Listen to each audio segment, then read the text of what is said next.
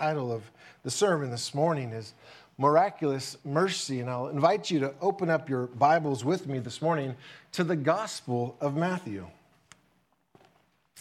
In the Gospel of Matthew, when you arrive there, the opening chapter, chapter 1, we'll begin reading this morning in verse 18.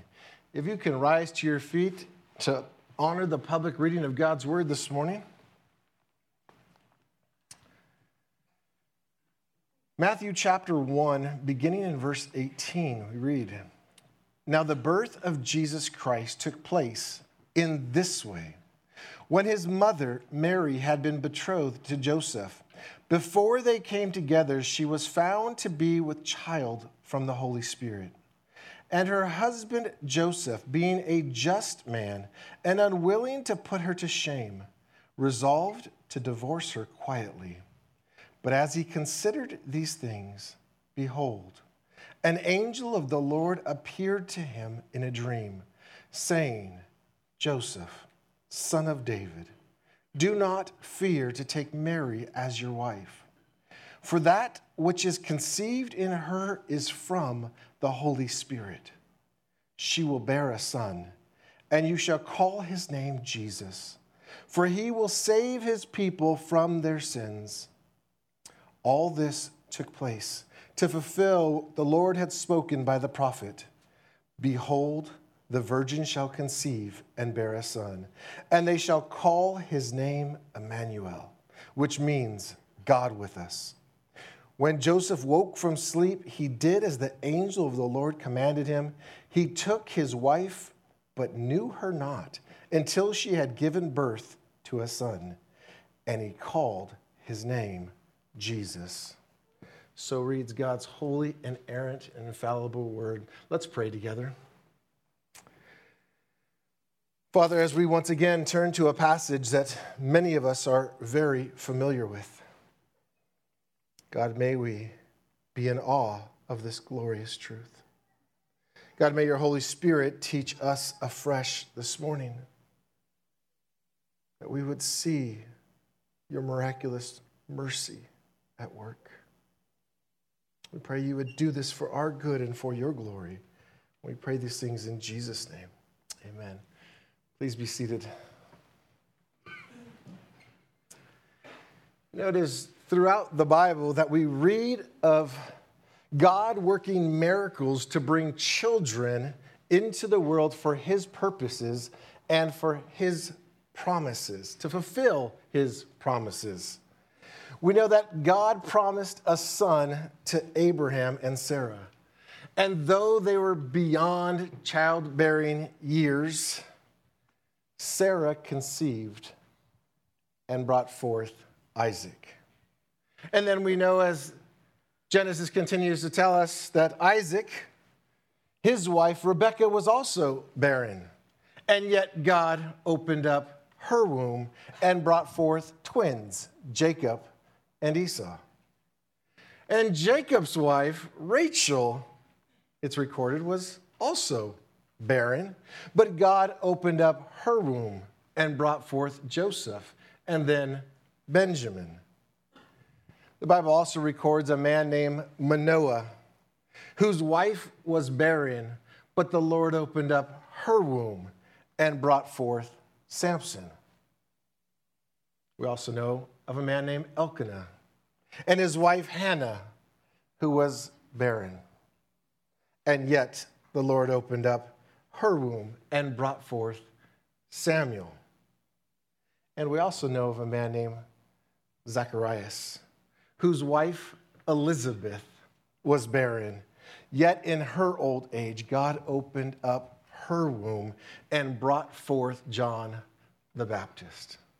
We see God's hand over and over and over again, working in the miracles of opening the womb to fulfill His purposes and His promises. Yet, in all those that I mentioned, God used the natural means of procreation to bring forth those children. Now, there's one very unique aspect of the Christmas story the facts of how our Savior came into the world. and that is that he was born of a virgin birth. As one commentator put it, this is a unique miracle of God, not simply another miracle of God, which would cause us to stop and pause and to consider. And so, as we consider the virgin birth this morning, we see God demonstrating his miraculous mercy toward his people. We'll take this passage in the Gospel of Matthew this morning, and we'll look to four different points this morning. If you're a note taker, those four points will be one, divinely planned, two, divinely presented, three, divinely performed, and four, divinely personalized. Planned, presented, performed, and personalized. Starting with our first point this morning, this was divinely planned, the coming of our Messiah, our Lord Jesus Christ. This was prophesied about over and over. There was prophecies throughout the Old Testament saying that he would come. And especially at this time of year, some of those rise to our attention. And we often think of it was spoken through the prophet Isaiah in Isaiah 9 6. For to us a child is born, to us a son is given. And the government shall be upon his shoulder, and his name shall be called Wonderful Counselor, Mighty God, Everlasting Father, Prince of Peace. Now that is glorious in and of itself. And we can go to many other prophecies throughout the Old Testament. This morning, I'm going to fix your eyes on what Matthew speaks of in his gospel.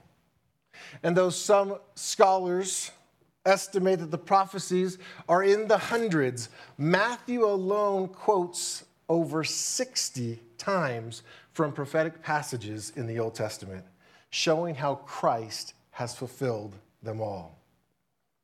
We know part of God's divine plan was to send a messenger before the day of the Lord. A messenger that we learned through the study through Malachi, who would turn the hearts of the fathers to their children and the hearts of children to their fathers. The messenger would come with a ministry like Elijah's. And Matthew, in his gospel, beginning in chapter 3, focuses on the ministry of John the Baptist as that coming messenger who would prepare the way for Christ.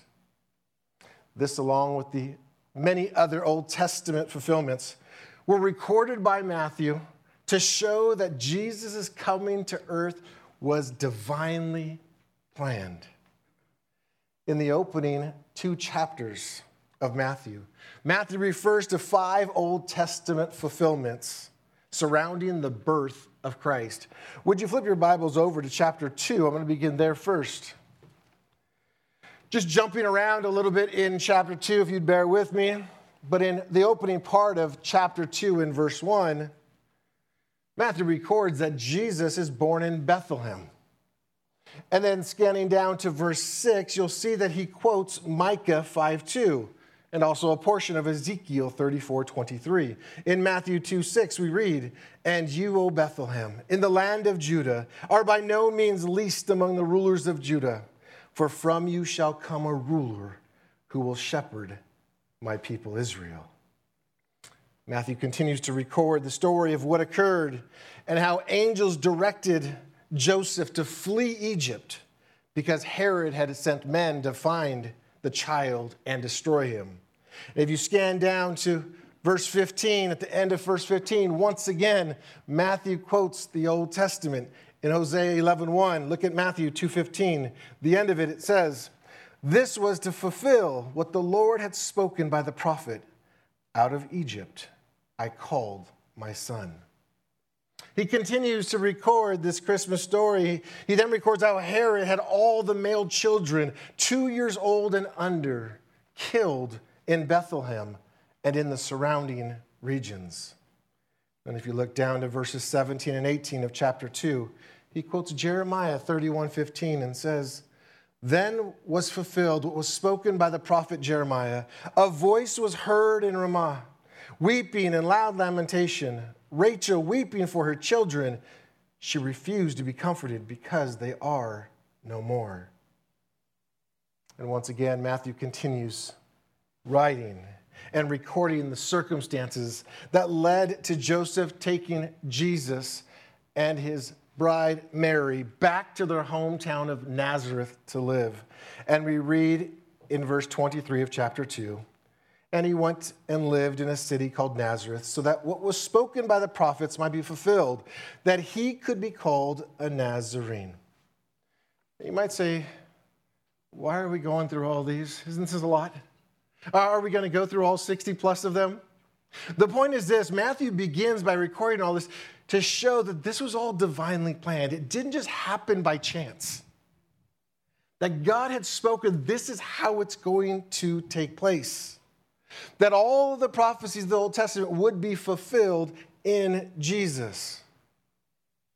And rather than going forward and continuing to cover Matthew's gospel, I want to go back into our passage this morning to the first recorded prophecy that was fulfilled.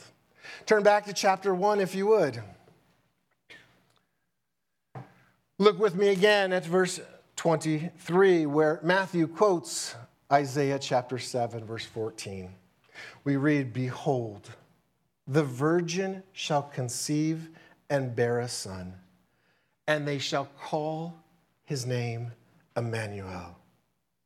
This is the virgin birth, better understood or better to, to call it the virginal conception. It was like any other miracle done by God. It was God's plan to send his son into the world.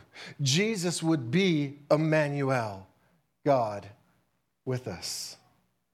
But we must be careful not to misunderstand this plan. The plan is not that Jesus would be born into existence as the second person of the Godhead. Jesus has always existed. Many you are familiar with the opening of John's gospel where he starts with those beginning words, in the beginning, taking our minds back to Genesis 1. He says, In the beginning was the Word, and the Word was with God, and the Word was God. And then he says, And the Word became flesh and dwelt among us. Saying, before creation, before time, Jesus was. He then entered time and space and dwelt among us. Jesus himself in John chapter 6, verse 38 said, For I have come down from heaven. We must be very careful not to think that when we speak of the virgin birth, that Jesus just at that point came into existence. He's always existed. Scripture is very clear that this is the plan that the Father has had to send his Son into the world to save his people. We read in Galatians chapter 4, verses 4 and 5. But when the fullness of time had come, God sent forth his Son, born of woman, born under the law, to redeem those who were under the law, so that we might receive adoptions as sons. The coming of our Lord Jesus Christ was divinely planned. It was for our good and for God's glory. Secondly, this morning, it was also divinely presented. We learn in our passage in Matthew the context of Christ's birth. If you're not there, flip back to Matthew chapter 1. We see here in verse 18 that this all occurred during a time when Mary and Joseph were betrothed. Know, we often equate in our culture a betrothal as, or being betrothed, as being engaged. And yet it was much more than the engagement of our modern times. To be betrothed in that time was the same as to be married to somebody. The only exception is that the couple had yet to move in together, and so they had yet to come together sexually. In other words, they had yet to become one flesh together. But during that betrothal period, the woman was considered the lawful wife, and the man was considered the lawful husband. And this is why, if you look at your Bibles and you see in verse 19, Matthew refers to Joseph as Mary's husband. And since betrothal was viewed as a legal state of marriage, unfaithfulness during the betrothal period would be considered adultery. And it's helpful for the context of understanding our passage this morning and this betrothal between Joseph and Mary for us to understand what the law described as the punishment for adultery in this matter. If you would, go ahead and hold your place there in Matthew and flip to the fifth book of the Bible, flip to Deuteronomy. Deuteronomy chapter 22.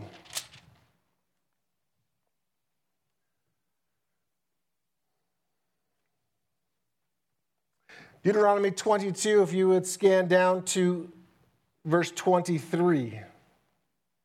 Deuteronomy chapter 22, starting in verse 23, we read If there is a betrothed virgin, and a man meets her in the city and lies with her, then you shall bring them both out of the gate of that city, and you shall stone them to death with stones. The young woman, because she has not, because she did not cry for help, though she was in the city, and the man, because he violated his neighbor's wife. So you shall purge the evil from your midst. Now, this text here, this is part of the law, speaks specifically of the betrothed virgin. Our text in Matthew is speaking of the betrothed virgin, Mary. The law here is talking about a betrothed virgin that if she hooks up inappropriately with another man, that the penalty for that would be their very lives. It says here if she does not cry for help. That's another way of saying if it was consensual. In this event, the law declared that this sin or this evil, if it is found out, it would require that both evildoers be purged out to be put to death. If you look over in chapter 24, we also see a little more about any sexual misconduct in a marriage. In verse 1 of Deuteronomy 24, the law also requires a husband to write a certificate of divorce if his wife is found with any type of indecency, sexually speaking. And so keep those things in mind. Keep in mind what we saw in Deuteronomy 22. Keep in mind what we see in Deuteronomy 24 about writing a certificate of divorce if found with any type of indecency. Keep that in mind as we flip back now to Matthew's gospel. I want to read again as we turn to Matthew's gospel verses 18 and 19 with you. Matthew chapter 1, verses 18 and 19. Now, the birth of Jesus Christ took place in this way. When his mother Mary had been betrothed to Joseph, before they came together, she was found to be with child from the Holy Spirit. And her husband, Joseph, being a just man and unwilling to put her to shame, resolved to divorce her quietly. How many times do we read the Bible and just keep reading, but don't stop and think about what's going on? I mean, could you imagine the troubled heart of Joseph when he finds out that his wife is pregnant? What Joseph knows is, I have never been with her. And yet, she is pregnant. They had yet to move in together yet to be intimate together, or as Matthew writes it, before they came together. But Joseph learns that Mary is pregnant. What is the reaction of a husband to find out these things? Joseph could have been rightly angry, very, very angry. He could have been rightly jealous. Yet all that is recorded that we learn about him in this situation is that he is a just man. Joseph, above all else, above his own feelings, above his own rights, above all else, he desired to do what was right. He had every right, according to the law, to humiliate his wife in a public hearing, to bring her out in front of a crowd and let everyone around know that she had been unfaithful. Yet, apparently, out of love for his wife, he chose to quietly obey the law by divorcing her quietly. He chose not to make a spectacle out of her. Now, it's noteworthy to, to see in the other Gospels where we read more about this. Now, when we look to Luke's Gospel, we see that Mary was also forewarned that this was going to take place, that she, as a virgin, would bear a son. So, to help us in, in what's going on here, I encourage you to flip over to Luke's Gospel. We will come back to this text in Matthew, but flip over to Luke's Gospel. In the opening chapter, starting in verse 26, Luke chapter 1, starting in 26, we get a little bit more of the story. Luke chapter 1, starting in verse 26. In the sixth month, the angel Gabriel was sent from God to a city of Galilee named Nazareth to a virgin betrothed to a man whose name was Joseph, of the house of David. And the virgin's name was Mary. And he came to her and said, Greetings, O favored one, the Lord is with you. But she was greatly troubled at the saying and tried to discern what sort of greeting this might be. And the angel said to her, Do not be afraid, Mary, for you have found favor with God. And behold, you will conceive in your womb and bear a son, and you shall call his name Jesus. He will be great, and he will be called the Son of the Most High. And the Lord God will give to him the throne of his father David. And he will reign over the house of Jacob forever, and of his kingdom there will be no end. And Mary said to the angel, How will this be, since I am a virgin? And the angel answered her, the Holy Spirit will come upon you, and the power of the Most High will overshadow you. Therefore, the child to be born will be called Holy, the Son of God. So, Mary is warned. She is told this is going to happen. But could you imagine her reaction when she realized that she was pregnant? Yes, she was told by an angel. But what about all the ramifications around her in her marriage, in society? What would run through her mind? And being forewarned, what would run between her conversation with her and Joseph? I mean, scripture nowhere says that this happened, but could you imagine Mary when she's found to be pregnant, trying to explain to Joseph, oh, by the way, I wasn't unfaithful, it was the Holy Spirit. I mean, try that in anybody's marriage. I can't imagine that would go over very easily for Joseph. Such a thing is unheard of, had never happened before. And yet, it was the truth. I mean, outside of Adam, whom God formed from the dust of the ground and breathed life into him, outside of Eve, whom God formed from Adam's rib, every other miracle of life came through God's design of procreation, which required both a male and a female. It required intimacy between the two. And that had not taken place between Joseph and Mary. The only reasonable conclusion in their marriage would be that she was unfaithful. No other conclusion makes sense. And Joseph, being a just man, a man who loved Mary, resolved to divorce her quietly. Turn back with me to Matthew's gospel, that same passage we're looking at in Matthew chapter 1.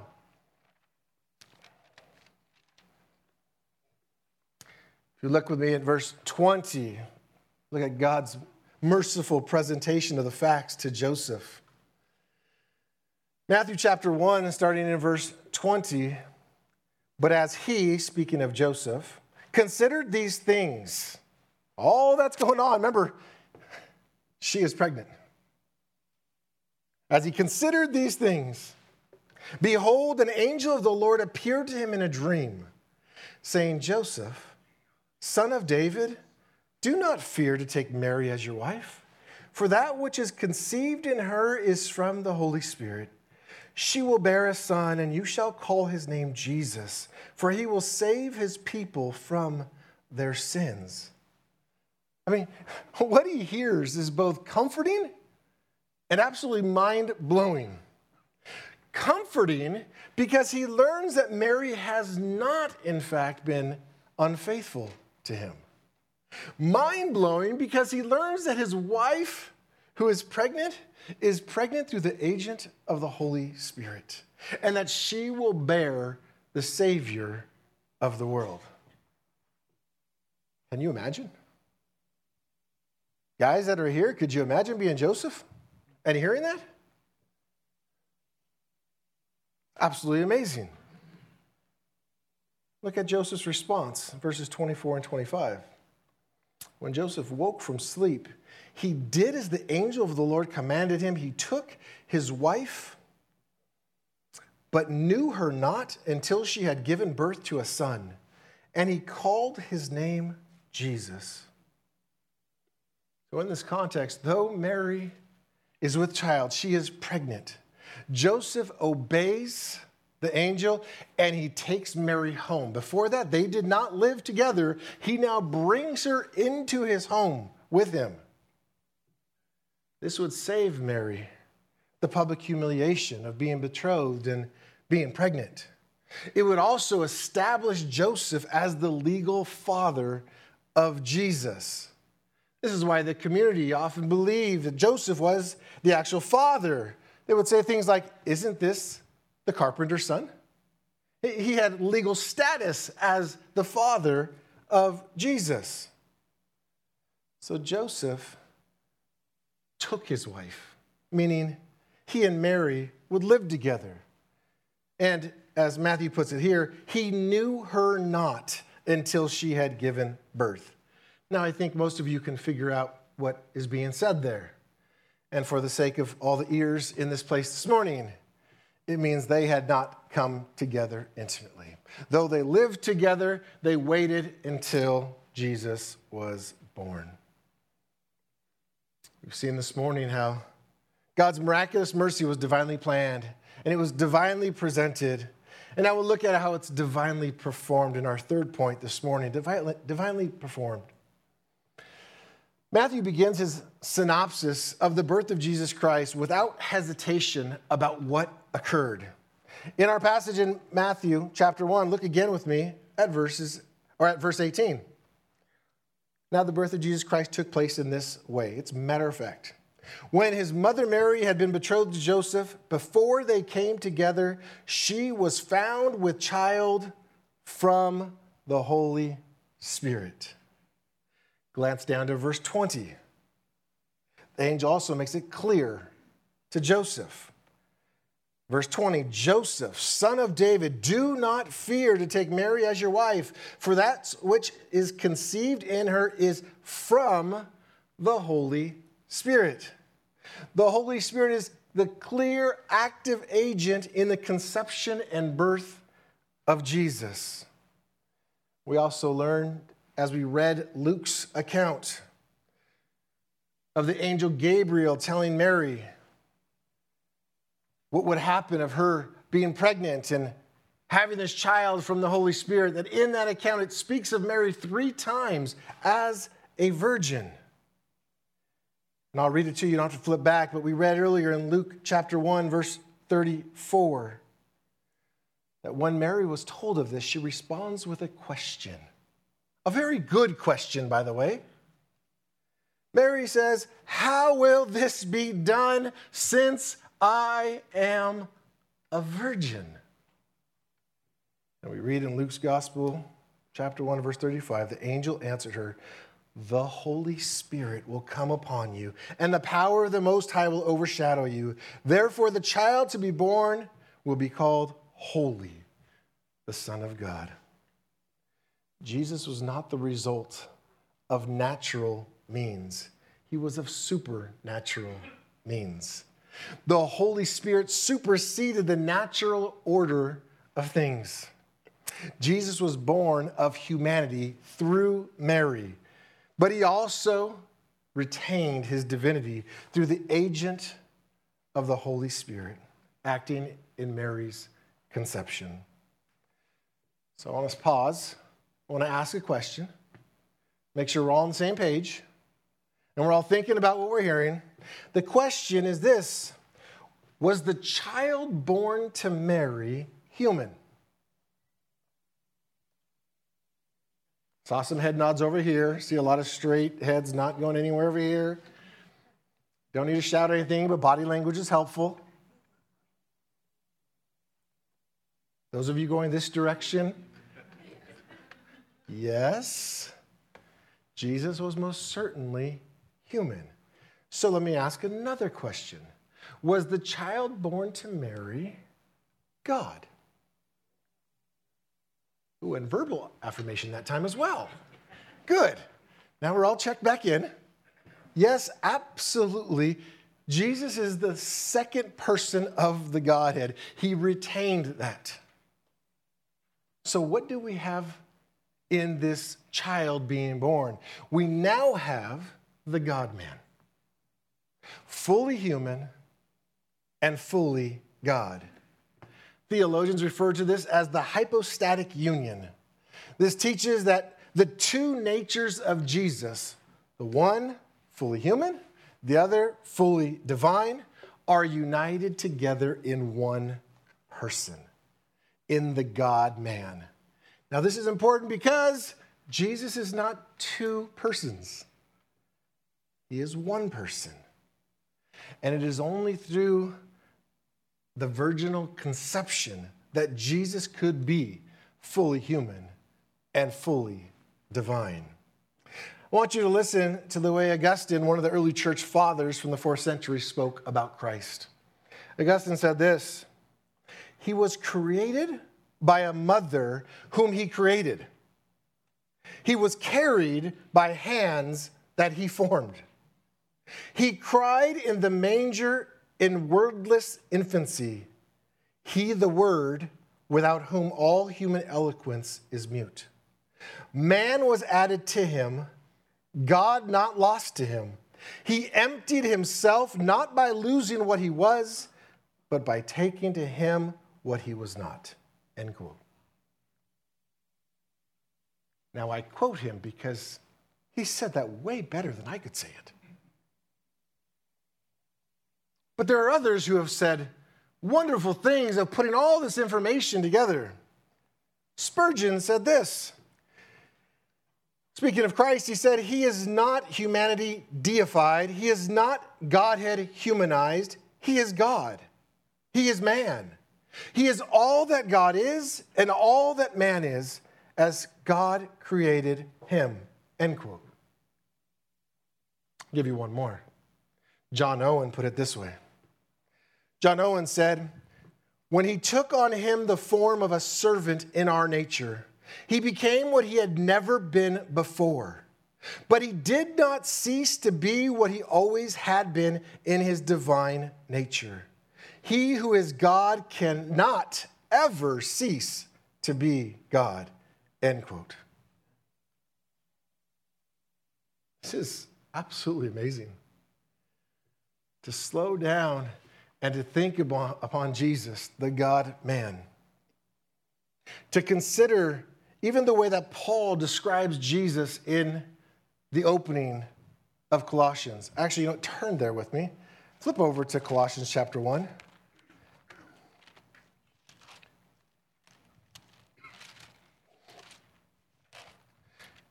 Colossians chapter 1, I'll just pinpoint a couple verses here although 15 through 20 are amazing if you're taking notes, but we'll just pinpoint a couple in there. Colossians chapter 1, look what Paul writes, beginning of verse 16. speaking of Christ in verse 16, for by him all things were created, in heaven and on earth, visible and invisible, whether thrones or dominions or rulers or authorities. All things were created through him and for him. And he is before all things, and in him all things hold together. This is the Christ we're speaking of.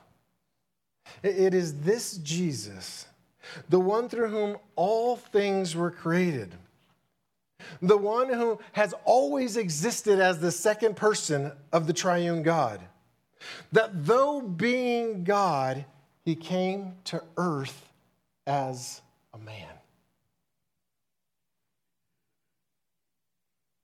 We refer to this as the incarnation of Christ, coming from the Latin meaning in flesh. But he took on flesh.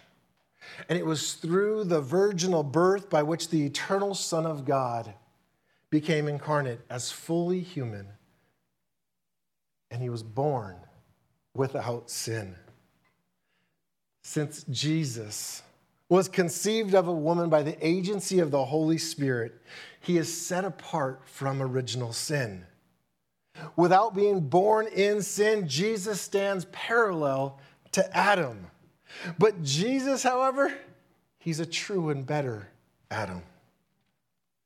Comparing Jesus and Adam, Paul writes in Romans chapter 5, verse 19. He writes, For as by the one man's disobedience, speaking of Adam, the many were made sinners, so by the one man's obedience, speaking of Jesus, the many will be made righteous.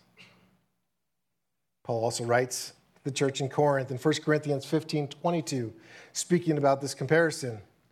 1 Corinthians 15 22, he writes, For as in Adam all die, so also in Christ shall all be made alive. The true and better Adam. Adam himself did not represent the human race well. He disobeyed God as our representative and now we are all born into sin. And we know the wages of sin death. Jesus, however, lived a sinless life, a perfect life, and is the representative of all his people. Jesus, the God man, being fully human, can be our adequate representative and substitutionary sacrifice. Jesus, as a man, he died as a substitute for sinners. He took upon himself the penalty that was rightly due to every sinner. And Jesus, the God man, being fully God, lived a perfect, sinless life as the Lamb of God who takes away the sins of the world. Scholar Bruce Ware puts it this way. He said, quote, our Savior must be fully man in order to take the place of men and die in their stead. And he must be fully God in order for the value of his sacrificial payment to satisfy the demands of our infinitely holy God. Man he must be, but a mere man simply could not make this infinite payment for sin. End quote. This is why Jesus would declare of himself, I am the way and the truth and the life, and no one comes to the Father except through me. Salvation is through Christ alone. This perfectly segues us into the last point this morning that this is divinely personalized. If you are in Colossians or, or in another passage, would you turn back with me to our, our passage in Matthew this morning? Matthew chapter 1. In our passage before us this morning in Matthew 1, if you would turn your eyes to verse 21. Matthew 1 21, we read, She will bear a son, and you shall call his name Jesus for he will save his people from their sins. The name Jesus, the Greek form of the Hebrew name Joshua or Yeshua, meaning Yahweh is salvation or the Lord is salvation. His very name was about saving his people. It is the purpose of his coming that he would save his people from their sins. What does that mean that Jesus would have to come through this means of a virginal birth to save his people? What this means is we couldn't save ourselves. And yet there are many people that are trying. I think maybe if I just do a little bit better, maybe if I just try harder, maybe on that day I will merit something before a holy God. What we have is a whole lot of sin. And that sin is storing up the wrath of God. We cannot save ourselves. We have no righteousness of our own. Listen, we need a Savior. We need a Savior. In writing to the believers in Rome, Paul quotes Psalm 14 in Romans chapter 3. Starting in verse 10, he says this listen, quoting Psalm 14, he says, None is righteous, no, not one. No one understands, no one seeks for God. All have turned aside, together they have become worthless. No one does good, not even one. Boy, that's a real warm and fuzzy verse for our Advent season but it's truth. No one seeks for God. And if no one seeks for God, the question I put before you then is how then can we be saved? If no one seeks for God. Jesus spoke of himself this way He said, The Son of Man came to seek and to save that which is lost. Do you understand who is seeking? We have a seeking Savior who came to earth to save his people. He comes so that we could be with him. The same Jesus in verses that many of us know so well, said, For God so loved the world that he gave his only Son, that whoever believes in him should not perish, but have eternal life. Jesus continued, For God did not send his Son into the world to condemn the world, but in order that the world might be saved through him. This was the mission of Jesus to save his people. And this is why salvation is through Christ alone. We know the Bible tells us there is salvation in no one else, for there's no other name given under heaven by which we must be saved. It's the name of Jesus. This Jesus we speak of this morning. This Jesus who was born of a virgin birth, and that this virgin birth would demonstrate miraculous mercy that God would send his son to pay the penalty for sin that we all rightly deserve. God speaking through the prophet Isaiah. Listen, Isaiah chapter 1, verse 18 says this Come now, let us reason together, says the Lord. Though your sins are like scarlet, they shall be as white as snow. Though they are red like crimson, they shall become like wool. God says, Come, let us reason together. Consider these things that salvation is through Him. And for all who would repent and believe in Christ, miraculous mercy is theirs that all their sin would be forgiven. As far as the east is from the west, so far does God remove our transgressions from us. That He would cast all of our sins in the depths of the sea, that He will remember them no more. Make sure we get this right. Jesus came to save sinners. I'm looking around and I see a whole lot of them. I look in the mirror, I see another one. We're all in the same boat. We have all sinned against a holy God. And yet, miraculous mercy is afforded to all of us through Christ Jesus. And it's up to us to turn by God's grace that would work in us to turn to Christ, to turn from sin, and to place our trust in Christ alone. If you're here this morning and you know this news, and you can get the answers right in a trivia game, and yet your life is not turned and committed to Christ, He beckons you to come to Him this morning, to turn to Him, to turn to Him wholehearted, to lay down every other pursuit in life, to give it all up that you might gain Christ. Come to Jesus. Don't put it off any longer. Don't say, well, maybe tomorrow. Tomorrow is promised to no man. Today is the day of salvation. The Lord Jesus beckons you to come to him now. Let's pray.